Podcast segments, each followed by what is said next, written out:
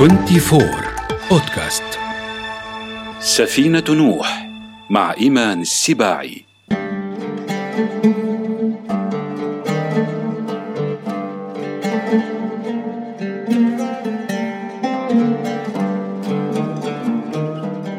مرت أزمة كورونا على خير.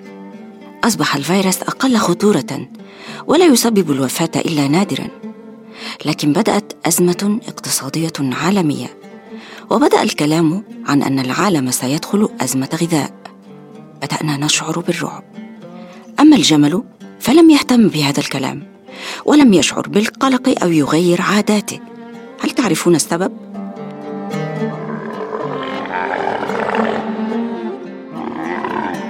أهلا يا أصدقائي. أنا إيمان السباعي وهذا بودكاست سفينة نوح من 24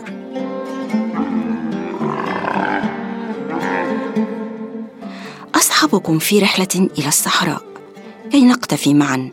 أثر جمل يتبع أثر النجوم.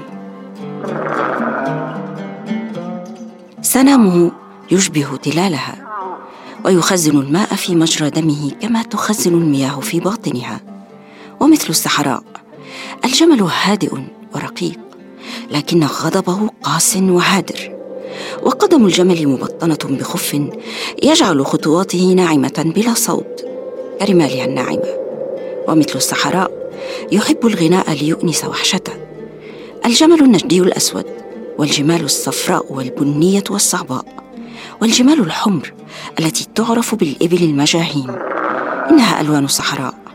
ومنها اتخذ الجمل ألوانه كأنه صحراء تتحرك مسافرة من مكان إلى مكان.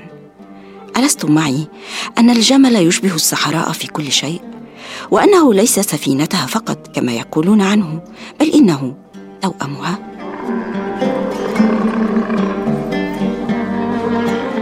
ربما لهذا السبب يبدو الجمل غير مكترث من احتمال يهدد البشرية بنقص الغذاء. فتوأم الصحراء قد تكيف مع ظروف الصحراء من ندرة الطعام ونوعه. بطانة معدته المتينة تمكنه من أكل النباتات الشوكية وفي قسم من معدته يختزن الحشائش والنباتات ثم يجترها فالبكتيريا الموجودة في المعدة تحلل الستيليلوز ليعود الطعام إليه مرة أخرى ويسمى حينها جرة. لذا ترى الجمل وكأنه يمضغ شيئا طوال الوقت. أما سنامه الذي يعتقد خطأ أنه يخزن فيه الطعام وهذا غير صحيح. فيخزن فيه الجمل الدهون الفائضة عن غذائه فيمنحه هذا الطاقة ويقلل شعوره بالجوع. باختصار يا أصدقائي لا يفقد الجمل مما يدخل إلى جسده سوى القليل فهو مصنع لتدوير الغذاء. بل الأغرب من هذا أن أنفه الكبير يكثف بخار الماء الموجود مع زفيره فيخرج ثاني أكسيد الكربون. أما بخار الماء فيحول تكثفه دون خروجه وبهذا يكون الجمل هو الحيوان الوحيد الذي يستعيد الماء الموجود في الهواء الذي يتنفسه. تخيلوا كم يناسب كل ما في الجمل حياة الصحراء.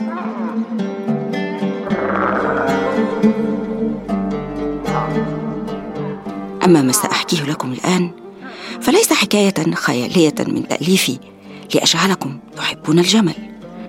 هل سمعتم من قبل عن البو؟ تبدأ الحكاية بصوت قوي وحزين. إنها ناقة تبكي وتصرخ في لوعة منذ أيام فيفجع بكاؤها قلب الصحراء ناقة تكلى فقدت حوارها. والحوار هو ولد الناقة الصغير. خطفه الموت وتركها لا تستطيع مقاومة فراقه. محاولات كثيرة من راعيها لجعلها تهدأ فهي تبدو راغبة في الموت أيضا. ماذا يفعل الراعي؟ من جلد الحوار الميت يصنع ما يشبه دمية ويحشوها بالتبن وتسمى تلك الدمية بو. يقرب الراعي الجمل الصغير الدمية من الناقة المكلومة فتشمه وتهدأ قليلا وتبدأ تدر اللبن. حكاية تشبه الأساطير فعلا. قد يغضب الجمل عندما يسيء إليه صاحبه أو يهينه فيصبح عدائيا وحتى خطيرا كما قد يصبح عنيفا عندما يرغب في التزاوج. وفي غير هذا ستكتشفون أن هذا الحيوان الضخم رقيق بصورة لا تتخيلونها فهو يئن أحيانا وأنينه يسمى الاطيط يعبر به لراعيه أن حمولته زائدة عن الحد الذي يحتمله وهو المجبول على تحمل ثقله بصبر وقد يبكي عندما يتأثر بالموسيقى. فالجمل من أكثر الحيوانات على الأرض عشقا لموسيقى الصحراء. ربما تسألونني وهل للصحراء موسيقى تخصها وحدها؟ نعم إنه الحداء. الجمل وراعيه قد يشعران بالملل من رحلة تطول في الصحراء. فيبدأ الراعي في الغناء بصوت يحبه الجمل فيزداد سرعة ويبدو سعيدا حقا وقد يكون صوت الراعي شجيا فيبكي قلب الجمل رقيق.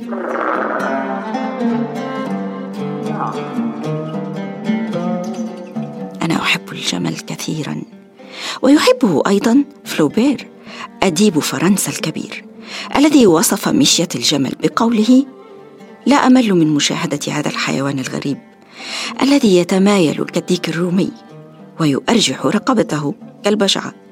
ترى هل قرأتم مدام بوفاري أشهر روايات فلوبير موسيقى. موسيقى.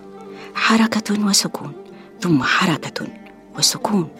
إنها مشية الجمل أو خببه فالجمل لا يمشي بل يخب أي يراوح في مشيته بين اليمين والشمال. فيتمايل كما وصفه فلوبير. تشبه مشية الجمل موسيقى الشعر. فالجمال تحب الشعر كثيرا مثل الصحراء وسكانها. وبحر الرجس في الشعر العربي استلهم من حركة الإبل. وكذلك بحر الخبب سمي على اسم خطواتها التي يذهب بها العربي همه فيطوي الصحراء واصلا ليله بنهاره كما قال طرفة بن العبد وإني لأمضي الهم عند احتضاره بعوجاء مرقال تروح وتغتدي